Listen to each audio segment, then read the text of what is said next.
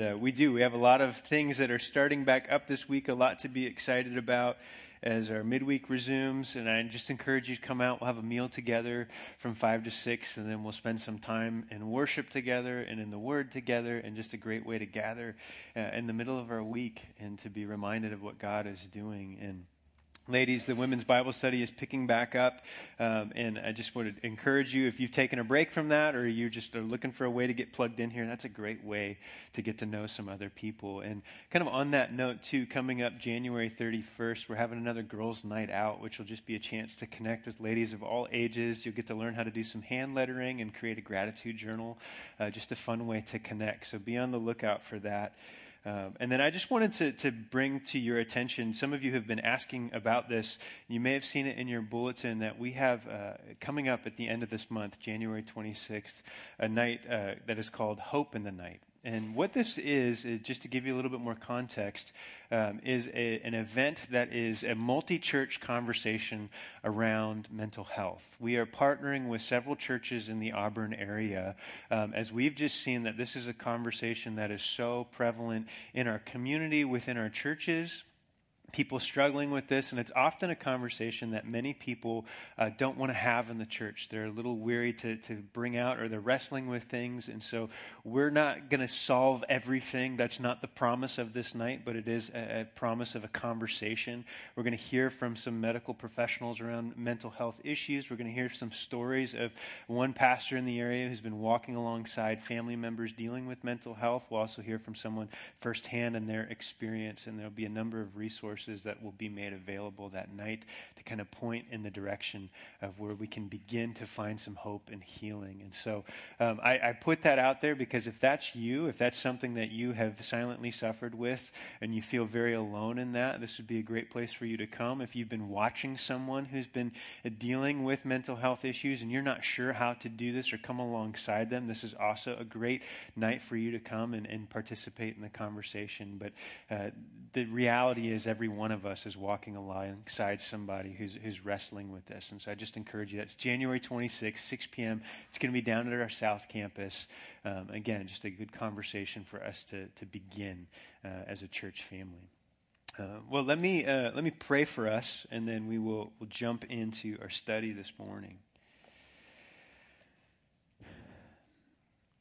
Father, we thank you for this morning. Lord, and we thank you for uh, another new year. Um, God, as we step into uh, a season where there are new expectations, new hopes, new desires, um, God, new beginnings in many ways. Um, Father, would that not be something that we do apart from you, but that we would uh, keep you at the center of all of that, that our uh, desire for change would be brought about by you, God, and that it would be focused on you. Lord, as we uh, we bring our desires, our needs before you, uh, would we also recognize the many gifts and ways that you have provided for us? Um, and God, I pray that as uh, as individuals and as a community, that we would just continue to grow in our love for you over the course of this next year, that we would grow in love for you and in turn grow in love for those around us, Father. Uh, that you would give us patience and that we would be uh, people that walk justly and mercifully and kindly and humbly before you uh, as we keep our eyes fixed upon you. We love you. We pray all of these things in Jesus' name. Amen. Well, uh, many years ago, I was at a, a pastor's conference um, when somebody said some words that really kind of get got everybody's attention. Uh, there was an announcement that was made, and they said there's going to be some free books in the back. Now, that may not mean anything to you, but if you get a group of pastors together and you offer them free resources, you will have all of their attention immediately. So much so that everyone started packing up their stuff, not even paying attention to the person who was talking because they wanted to be first in line. Now, if that wasn't bad enough, as I sat there judging everyone who was grabbing all their stuff, They then said that a very prominent publishing company was going to be giving out a free Bible. Now, again, it's a pastor's conference, and you would think they probably already have a Bible. And yet, everybody perked up because a free Bible, you can never have enough, and usually the stack of your Bible shows how spiritual you are. And so, everybody got excited by this because it was a new translation, and they were offering it in various colors and covers. And, and again, everybody who wasn't already sitting there was now in line. And I just felt this judgment rise in me as I was like, I can't believe these people because I was not one of them because I was already in line and I was not worried about getting anything, right? But as I looked at this line, I noticed something was happening inside of me, is that I began to get worried that they were going to run out that I was going to get to the front and I was not going to get that thing that was given to me freely that wasn't mine to begin with, but it was owed to me at this point. And I began to get a little frustrated by all these other people who were crowding around me. And, and moments like this always eh, seem to bring out and, and kind of highlight and focus this disease that finds its way in my heart. It's a disease that often can be overlooked, undetected. We, we feel its presence from time to time, but if we don't deal with it, it can quietly kill us. See, from the very first whisper of the snake in the garden, we have felt this disease and the lie that there, there isn't enough for everyone, that God is holding out on us, and that we are missing out. Whether it's the dissatisfaction that you see of gifts that were given at Christmas already discarded, or, or maybe it's that sense or that moment when you finally get the phone that you've always wanted, and then you find out they're releasing a new model that's better and faster, and you immediately feel like this is trash in your hands. Or maybe it's that feeling you have as you scroll through the endless stream of pictures of all the people celebrating their New Year's in some spectacular fashion while you sit on your couch trying to pretend and tell your kids that really it is midnight, but it's only nine o'clock, and you're celebrating the eastern seacoast because it's just easier to get everyone in bed. And it's not that glamorous, but you're still celebrating as you watch everybody else do something much more amazing. Or maybe you've already walked in here this morning and this nagging feeling that you have that it's January 5th and all the resolutions you'd set out to keep, you've already broken and it's only five days into the new year. See, there's something deep in us that, that pulls at us. It, it convinces us that, that we're, we're missing out on what everyone else has experienced, or that God is holding out on us, or that we'll never live a life that God is truly pleased with. And so, usually, our method, our means, is just to try harder. We make more resolutions. We make more things. We set more appointments. We try to keep this image or we try to keep up with those around us. And we soon discover that in order to keep up with those around us, it really is a full time job. And actually, sometimes it requires more than one full time job because in order to keep up with those around you, you need more stuff and more things. And you find this endless array of efforts that goes towards nothing because enough is never enough. And you can begin to take stock and look around and you begin to wonder Am I missing it? Is there something that I'm not experiencing or allowing to shape who I am? Is there more than what is in front of me? When will enough be enough? Does each year just continually bleed into the next, looking the same and coming faster and faster until we get to the end? And if you've ever had any one of those feelings, that sense of dissatisfaction, then let me just say to you before we begin Happy New Year. Welcome to Crossroads Church. So, let me also say you're, you're in the right place. Because this morning we're going to step back into our study of the book of Exodus. And we're going to look at, at, three stories in succession. We're going to take a pretty large chunk this morning because there's a theme that's woven throughout each of these stories that deals with this idea of enough. And they, they point us to the one who is enough. But before we take a minute to catch ourselves up, or if you have been uh, when we began this in September, let's just remember and remind ourselves of where we left off. When we last left the Israelites, they were celebrating their safe passage through the Red Sea. After being enslaved for over 400 years, God heard the cry of his people in Egypt working for Pharaoh, and he came to rescue them. God called a, a, reluctant leader in Moses who gave all the excuses for why he shouldn't be the one that God would use. And yet God said, Even in your weakness, I'm going to do great things. So trust in me, Moses. Keep your eyes fixed on me. And what we saw was God came face to face with Pharaoh, the king of Egypt, and God won. With all his wonders and his miracles and his mighty power display, he redeemed his he freed chains and the of Egypt, and now they were on their way towards a new land, a new place where they would have a new identity as God's. More importantly, when we began this study, we broke Exodus down into three sections. And to remind you of what those were, the first one begins with redemption.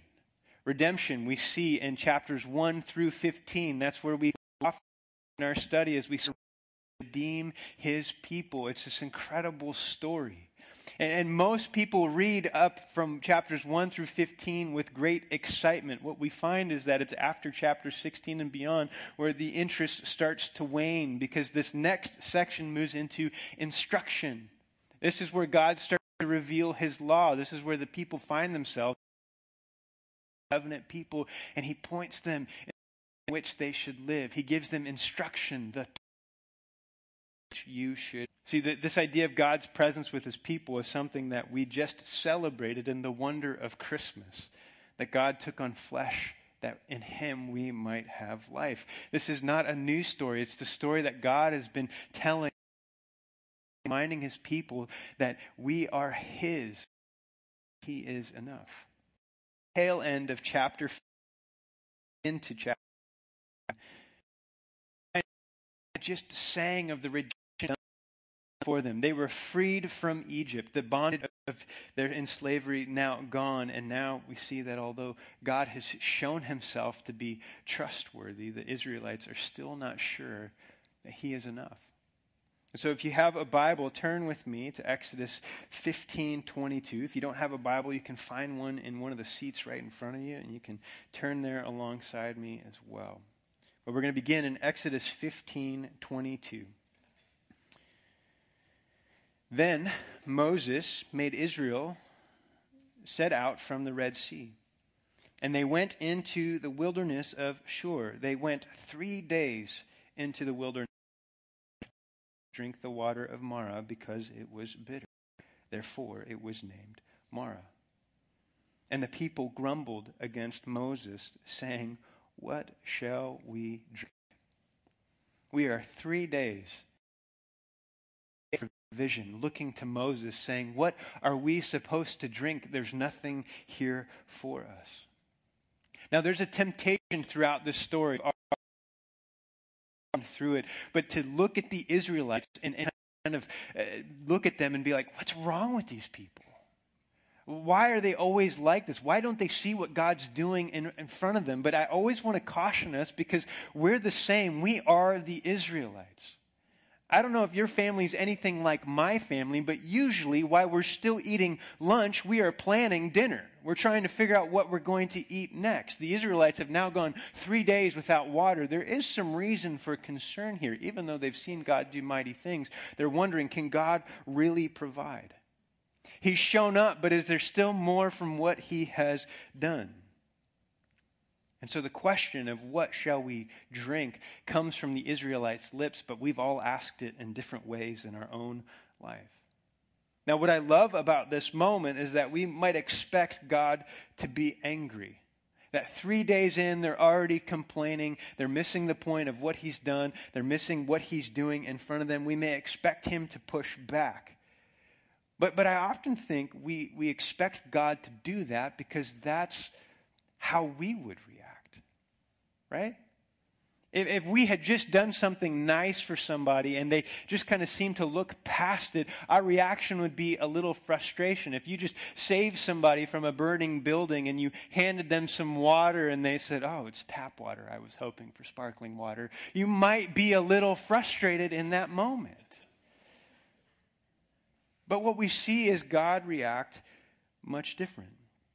Verse 25 the people have come to Moses and they're complaining, and he cried to the Lord, and the Lord showed him a log, and he threw it in the water, and the water became sweet.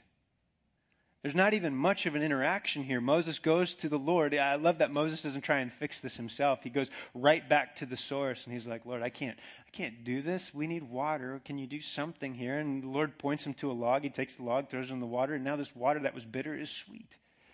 This miraculous moment happens in front of the people. But again, what do we see God do? Does he just come down on the people? No, he provides for the people. And he doesn't just provide any kind of water, he provides sweet water. For them. He provides something good for them.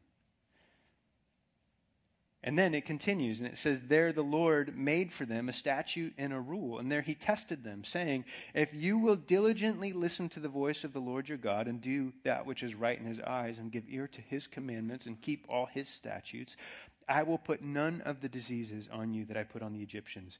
For I am the Lord your healer. See, in this moment, God has provided for them, but He's also making it clear to them. You need, you need to listen to me.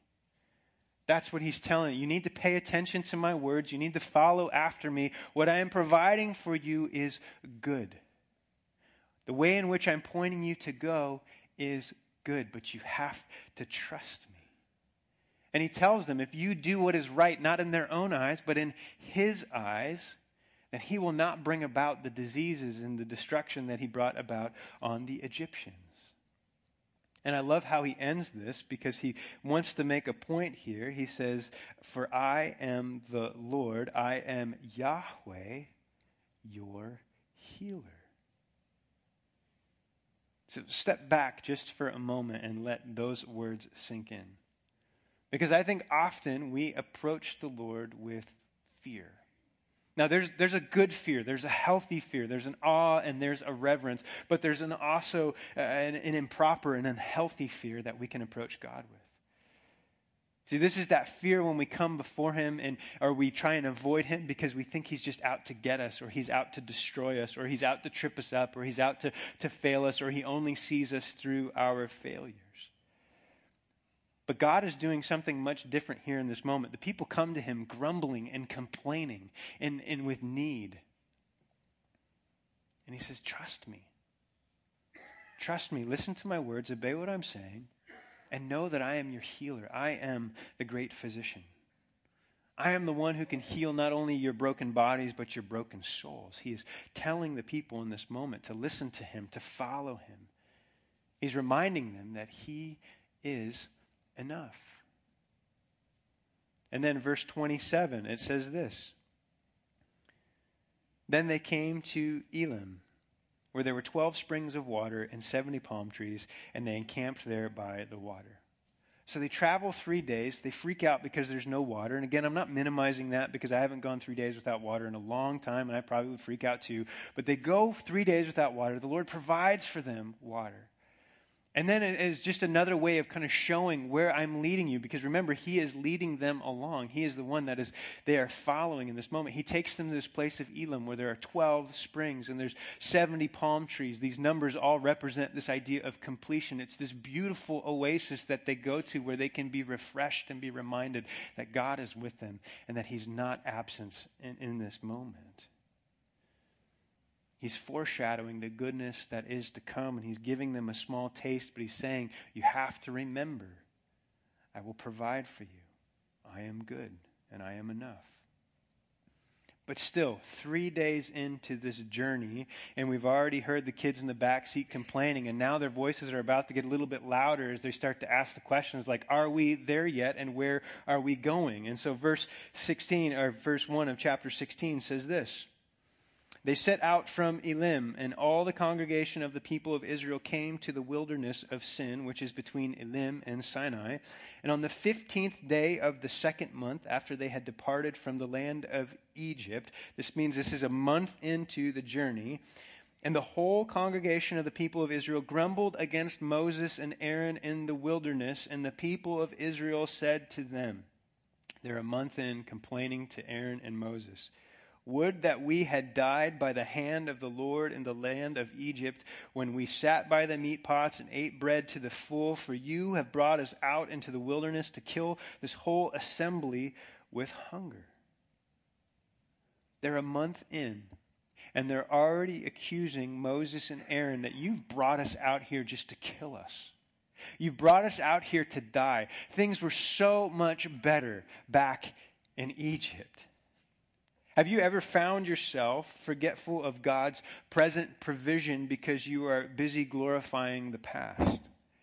It's amazing how creative we can be in editing our past to poke holes in our present future. The people of Israel had begun to, to reminisce. They began to think of the good old days. It wasn't that bad in Egypt. It, at least we had food. So, what if Pharaoh was a, a, little demanding? He took care of us. Sure, he worked us tirelessly, but we always had job security, right? Like they, they start going down this path. But what I love is that even in this moment where we would look and we look at it still and go, What, what are you doing? God already had a plan, and He already was planning to provide for them. And he comes in quickly and swiftly. For the Lord said to Moses in verse 4 of chapter 16 Behold, I am about to rain bread from heaven for you, and the people shall go out and gather a day's portion every day, that I may test them, whether they will walk in my law or not. And on the sixth day, when they prepare what they bring in, it will be twice as much as they gather daily. See, the Lord is already providing for them. He said, I'm going to rain bread down. You're going to have the provision that you need. And He's using this to test them. Now, when we think of testing, we think of it as a school situation. We almost think of a teacher back there who's just trying to give you trick questions to fail you. But God is using this, as we do even as parents today, to, to encourage their kids, to help them to grow, to help them to trust in who He is, to test them so that they could grow in their faith in Him. And so he's saying, Listen, I am telling you all that you need to know here. There's going to be no surprises. There will be food every day for you. Your job is to trust that that food will be enough for you and that you will go out and gather it every day. Don't try and take any more than you need. Just take what I prescribe to you, and this is the test that you begin to trust in who I am. And so Moses and Aaron said to all the people of Israel, At evening you shall know that it is the Lord who brought you out of the land of Egypt, and in the morning you shall see the glory of the Lord, because he has heard your grumbling against the Lord. For what are we that you grumble against us? And Moses said, When the Lord gives you in the evening meat to eat, and in the morning bread to the full, because the Lord has heard your grumbling, that you grumble against him, what are we? Your grumbling is not against us, but against the Lord. Moses is really making a point here, isn't he? Because they keep coming to him. He's like, but you guys, you understand I'm just the middleman. When you're getting frustrated here, all the things that I've done is because God is working in and through me. When you're getting frustrated in this moment, you're not frustrated with me, you're frustrated with the Lord. You keep grumbling against him. You keep questioning whether or not he's enough, that he can provide. Take this up with him. Don't you remember who he is? He's about to give you bread and bread and, and meat for you to eat. And you need to trust that. Verse 9, it says, Then Moses said to Aaron, Say to the whole congregation of the people of Israel, Come near before the Lord, for he has heard your grumbling. God has heard their grumbling, and he's responding to it. And as soon as Aaron spoke to the whole congregation of the people of Israel, they looked towards the wilderness, and behold, the glory of the Lord appeared in the cloud. I love this moment too because God is telling him, I'm going to provide for you.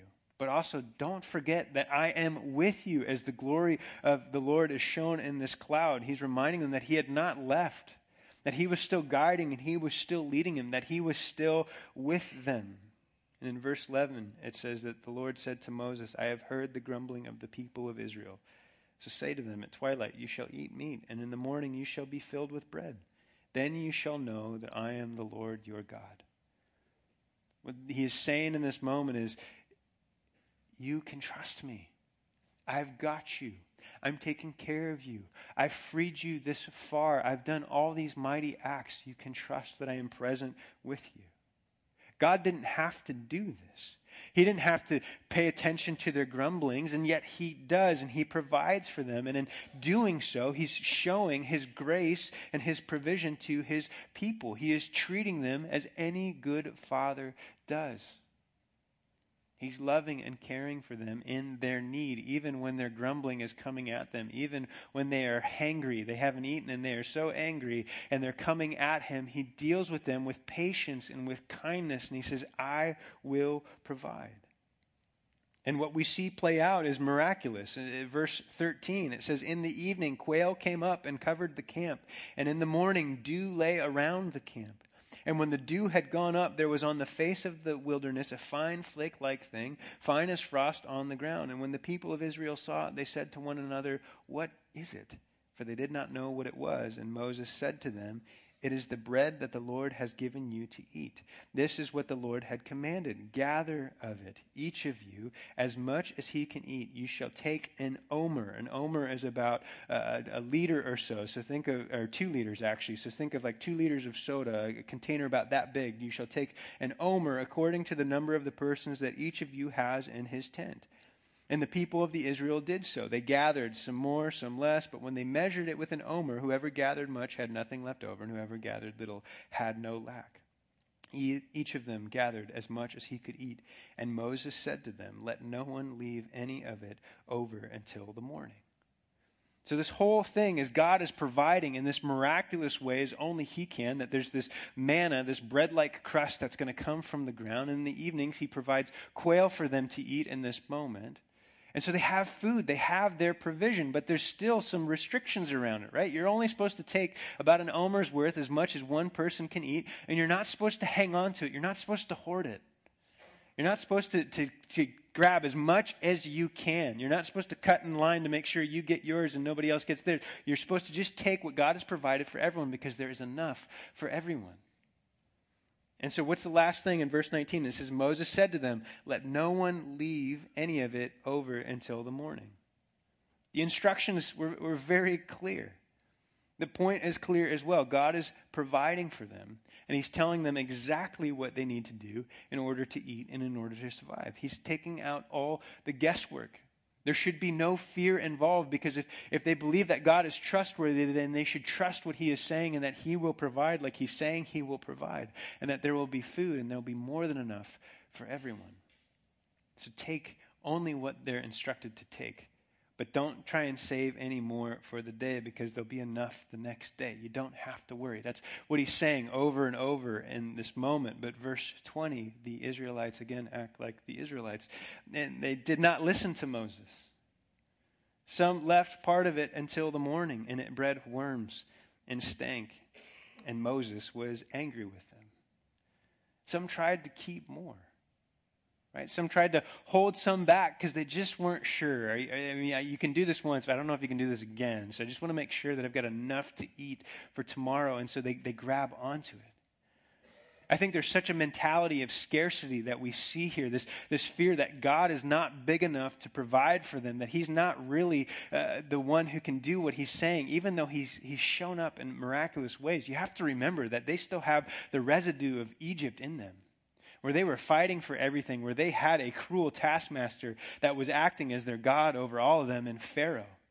And so that residue is still in them. God is trying to get that out of them. He's trying to say, I am different. I am a different God. I am the God who is over all things, and I am good, and I am kind, and I am gracious, and I am merciful, but I am also just, and I can protect you, and I can provide for you, but you have to trust me. But still, the people aren't trusting because they have this distrust built in their hearts. And so some hold on to more than they should have. And as a result, they get more than they probably wanted. And that this smell filled their home, their tent, and worms began to breed everywhere. This is a disgusting image, as it should be. And Moses was angry in this moment. Verse 21 Morning by morning they gathered it, each as much as he could eat, but when the sun grew hot, it melted. God even had a way of taking care of the extra. And on the sixth day, they gathered twice as much bread, two omers each. And when all the leaders of the congregation came and told Moses, he said to them, This is what the Lord has commanded. Tomorrow and it is a day of solemn rest, a holy Sabbath to the Lord.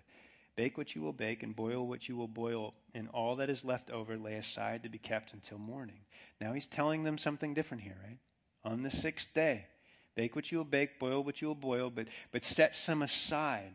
Right? He's, he's kind of messing with them, like, don't set any aside. But on this day, set some aside. But, do, do, but this day, don't do it. But this day, do it, right? He's trying to make sure they're really paying attention, that they're really trusting. He's setting in them this rhythm of trust as he's testing them and, and training them in the way in which they, they should follow after him. And so they laid it aside until the morning as Moses commanded them, and it did not stink, and there were no worms in it. And Moses said, Eat it today, for today is a Sabbath to the Lord, this day of rest. Today you will not find uh, any in the field. Six days you will gather it, but on the seventh day, which is a Sabbath, there will be none. And again, God is showing the people that He is enough, that He can provide for them, that He's providing for them in these miraculous ways. And not only will He provide for each day, but He will provide extra on the Sabbath day so that they don't have to gather food. God was setting apart this day. He was building in the people a rhythm and a dependence on Him. He's showing them that He can provide, that He will provide, and that He is enough. Now, this idea of Sabbath and this idea of, of resting and trusting that God will provide is, is one we're going to spend some more time in because we're going to hear this talked about over and over again in the book of Exodus. This day set aside for rest and not just binge watching Netflix. It's a day of rest where we're, we're focused on what God has done for us and we're, we're resting and not trying to do His work for Him, but we're recognizing the work that He has done for us. It's a different kind of rest that we take in Him. And so we'll, we'll be exploring that more as we go. But verse 27 continues on this, and it says, On the seventh day, some of the people went out to gather, but they found none. Now, which day is this? It's the seventh day. Which day were they not supposed to go out and gather? The seventh day. They weren't supposed to go out and gather. And here, some people still show up on the seventh day. I can imagine them emerging from their tent, and they're like, Oh, trying not to like be too noticeable but god had said don't come out. You don't need to gather. And they're still there trying to get what? More because they're worried there's not going to be enough. See this disease takes a lot to get out of our hearts. It's built in there. It weaves itself in there. And god is trying to eradicate it from the israelites. And he's saying i am enough but you have to pay attention. You have to trust me. You have to see that i am good on the seventh day, some of the people went out to gather, but they found none. And the Lord said to Moses, How long will you refuse to keep my commandments and my laws? See, the Lord has given you the Sabbath. He's given you this good and gracious gift. Therefore, on the sixth day, he gives you bread for two days. Remain each of you in his place. Let no one go out of his place on the seventh day. So the people rested on the seventh day. Again, we're going to look at this idea of Sabbath more, but, it, but we see this way that God is calibrating his people to build their rhythm and their dependence off of him, that he is the one that we can trust in, that we can formulate our very uh, work week around, our very daily dependence around, for he is in control when we sleep at night, it's not as if all of a sudden the world stops. No, God is still over all things. And when we rest and we don't respond to email, He's still active and working, for He is good and He is in control. And He is reminding us that He's trustworthy and that He is enough. And then it, this, this chapter kind of closes with an interesting uh, uh, kind of bookend here in verses 31 through 35. It ties up this this section, but it also kind of it, it, shows a, a, little bit more to later generations, explaining what was transpiring here. And so let me read it, and I'll kind of explain what I'm saying here. Verse 31 says, Now the house of Israel called its name manna. It was like coriander seed, white, and the taste of it was like wafers made with honey. Again, uh, when I think of a wafer made with honey, I think of something sweet and, tasty. What we don't hear is that manna was not of good taste. We see God providing something worth eating, again, because He's good in His provision. But verse 32, Moses said, This is what the Lord has commanded. Let an omer of it be kept throughout our generations, so that they may see the bread with which I fed you in the wilderness when I brought you out of the land of Egypt. And Moses said to Aaron, Take a jar and put an omer of manna in it, and place it before the Lord to be kept throughout your generations. And as the Lord commanded Moses, so Aaron placed it before the testimony to be kept. And the people of Israel ate the manna forty years till they came to the habitable land. They ate the manna till they came to the border of the land of Canaan. And an omer is the tenth part of an ephah. Now, at the end of this, all this is doing is someone here, the author who's, who's put all of this together, is constructing and, and, reminding everybody this is what this means. This is what happened here. And so this manna became a big deal. And so if you've ever seen what's inside the, the Ark of the Testimony, if you've heard that it was there, or you've seen when the priest would hold it up and show it, this is what it's referring to. They're making sure that anyone who read this at any generation would understand. Even that little add on in verse 36, an omer is a tenth part of an ephah, means that an omer probably became a, a, unit of measure that wasn't really known. And so they were trying to explain, even to them back then, what this would have looked like and how much was to be gathered because they wanted to make sure we understood what was happening here that this testimony was taken, that this omer of the manna was collected and put in the ark was, was there as a, reminder of God's provision, that it didn't spoil, again, was a reminder of God's miraculous provision. There's been a lot of different ways that people have looked at this story and they've tried to come up with kind of a scientific reason for how all of this could have taken place and why the quail were migrating in just such a way and, and how the, the, the, the ground had created something that was able to be eaten. But when you really start to peel this apart and you recognize that even if there's a scientific explanation to that, God was designing it in such a way that all of this was taking place under His control and providing for His people in a miraculous fashion as only He could. We can't miss the miracle of this moment and how he provided for them and that he would provide for them in 40 for 40 years that they would be not having to worry about what they were gathering for 40 years, God would make sure that they had food because He was a good Father. And again, He's instilling in them that He is enough. Now, again, we're only a month in, right? Like we're talking 40 years. I know we got a lot of ground to cover, and, and they, they don't even realize it's going to be 40 years yet. We kind of get a sneak peek at that. Uh, but, but they've got a long time, and already we have two stories. Three days in, complaining about water. A month in, they're complaining about food. And now we're, we're back already to complaining about water in chapter 17. It just doesn't seem to stop. And all the congregation of the people of Israel moved on from the wilderness of sin by stages, according to the commandment of the Lord, and camped at Rephidim. But there was no water for the people to drink. Therefore, the people quarreled with Moses. No longer is it grumbling, now they're quarreling. It's escalating in its effort with Moses and said, Give us water to drink. It's not even a question now. It's not what will we drink, it's give us water to drink. They're becoming a little bit more hostile, a little bit more demanding. And Moses again said to them, Why do you quarrel with me?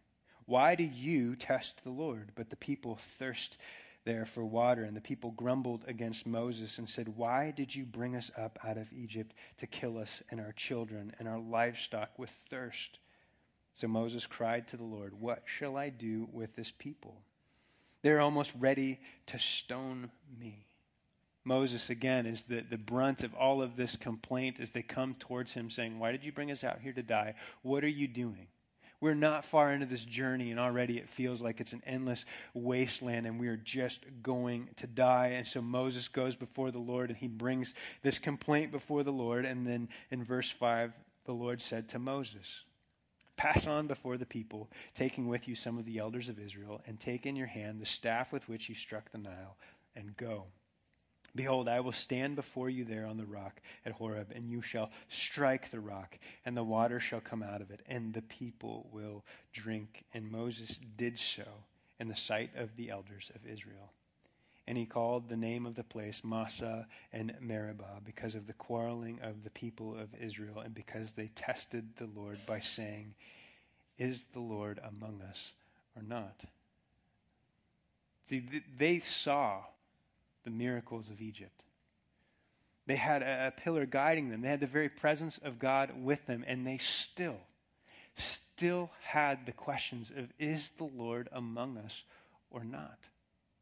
How often do we feel that very same question in our own lives and we have not experienced the redemption of Egypt? We've read about it, but we did not see those waters part. We did not walk through on dry ground. And we have the same questions that is brought before the Lord as the Israelites did.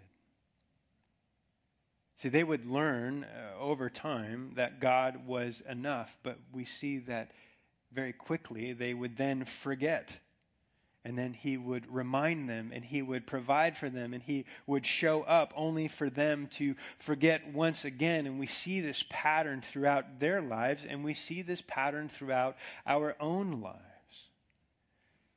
See, the problem is, is that when we are in pain or when we feel any form of suffering, it tends to demand all of our focus. It becomes the lens through which we see all of life. And we forget that God is present with us. We forget that He is the healer. And we forget that He is enough. The only question that comes to our mind is why aren't you here in this moment meeting my need? We focus on our, our lack and what we don't see instead of what we have and the one who is with us. Now, I'm not pretending that this is easy. I'm not even pretending to have a great answer for you this morning. This is very much the human experience that we all walk through. The Israelites experienced the miraculous, and yet they still have questions time and time again. They still wonder is God going to show up for them? Is He going to be enough? And yet God shows up and provides for them with grace, with mercy provision. He says, I am trustworthy and I am true, but you have to listen to my voice. You have to believe what I'm saying. You have to hold true to it, for I am your good shepherd. And in me you shall not want. That's what God is trying to instill in them over and over again. But the question for us may still be what, what do we do with this? How do we begin to live as though God is enough? See, I, I, think many of us in this room want Him to be enough. We believe that He can be enough, but we don't often experience that He's enough. There's other things that have their hooks in us that, that pull at us. And so I, I would ask you to take some time to, to ask this question of yourself, to spend time with the Lord and say, Is, is he enough? Is he enough? And where you find him lacking, bring that before him. Do you believe that he is enough? Do you believe that he is your provider, that he is your healer? See, I, I think there's, there's a reason when Jesus was talking with his disciples and they asked him, to, how, how should we pray? And he began to teach them. And one of the very things that he said to them was they should pray, Lord, give us this day our daily bread. Because I think Jesus was being very realistic in this moment. He, he knew the condition of our heart, that we would need to be reminded of God's provision every day. See, most of us would like to say, Lord, would you give us this year our bread? Lord, as we step into this next decade, would you show me exactly how you're going to provide for me for the next 10 years because it would just put my heart at ease and I would know what's coming. But no, the prayer is give us this day our daily bread. Give us enough for today. May we trust in Him enough for today. Would you give us enough hope for today? Would you give us enough healing for today? Would you give us enough of your presence for today? And then tomorrow, when you begin a new day, you begin with gratitude for what is and what you've experienced and trust God for what will be. See, the Israelites were learning this rhythm as they were going along, and God is so patient and He is so kind with them, just as He is so patient and He is so kind to us. And so, a couple of practices that I would encourage you to, to start with. And the first one is this begin with a breath. Begin with a breath. I know that uh, this isn't something new agey, this isn't something mystical. I'm just talking about when you begin with a breath, when you breathe, you recognize that there's air in your lungs. That that air is not something you provided. The ability to breathe is not something that you have to think about. God has done that. He's designed you in such a way that He has given us life. And so we begin with the recognition of that all life is a gift, and the fact that we are here is a gift that He has given us. So we begin with the breath, and we begin to work out from there and, and come with gratitude for all the ways that God has provided for us. a place to be, a, a roof over our head. And now I know there's a danger because we can start to trail down the, well, it's, it's not quite a big enough roof over my head. I would like a little bit nicer roof over my head. No, just start with the fact that you've, you've got some protection, you've got walls around you. That you have life that He has provided for you, for He is good and He is trustworthy and He is enough and begin with that breath and let it build from there. And then remember, He is enough. See, we forget this all the time. We begin to chase other lesser things that we think will satisfy us in a way that is only designed to be met by Him.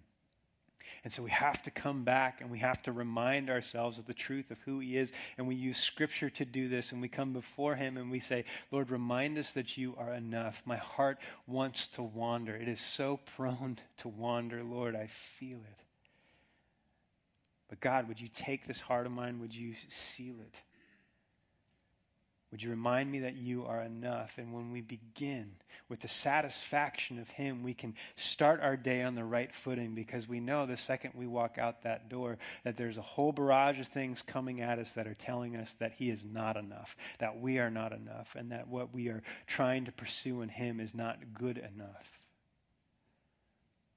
So that's why we wake up the next day and we begin with a breath and we remember that He has given us this gift of life, and then we're reminded that He once again, is enough.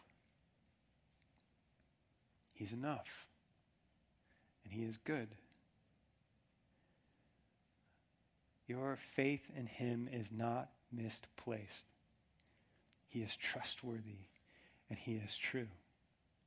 And what we see in these moments is just as God provided manna from heaven, this bread of life for his people in Jesus, he has provided us the, the true bread of life that satisfies us for all time. And just as God would provide water from the rock for his people, in Jesus, he has given us water the likes of which will quench our thirst for all time. See, God was showing the Israelites that He was with them and that He was enough. And in the same way, God has sent Jesus in order that we may know that He is with us and that He is enough. So, what I would encourage you with this morning is whatever your heart is aching for, whatever more you are seeking, May you know that only in Jesus will you find enough.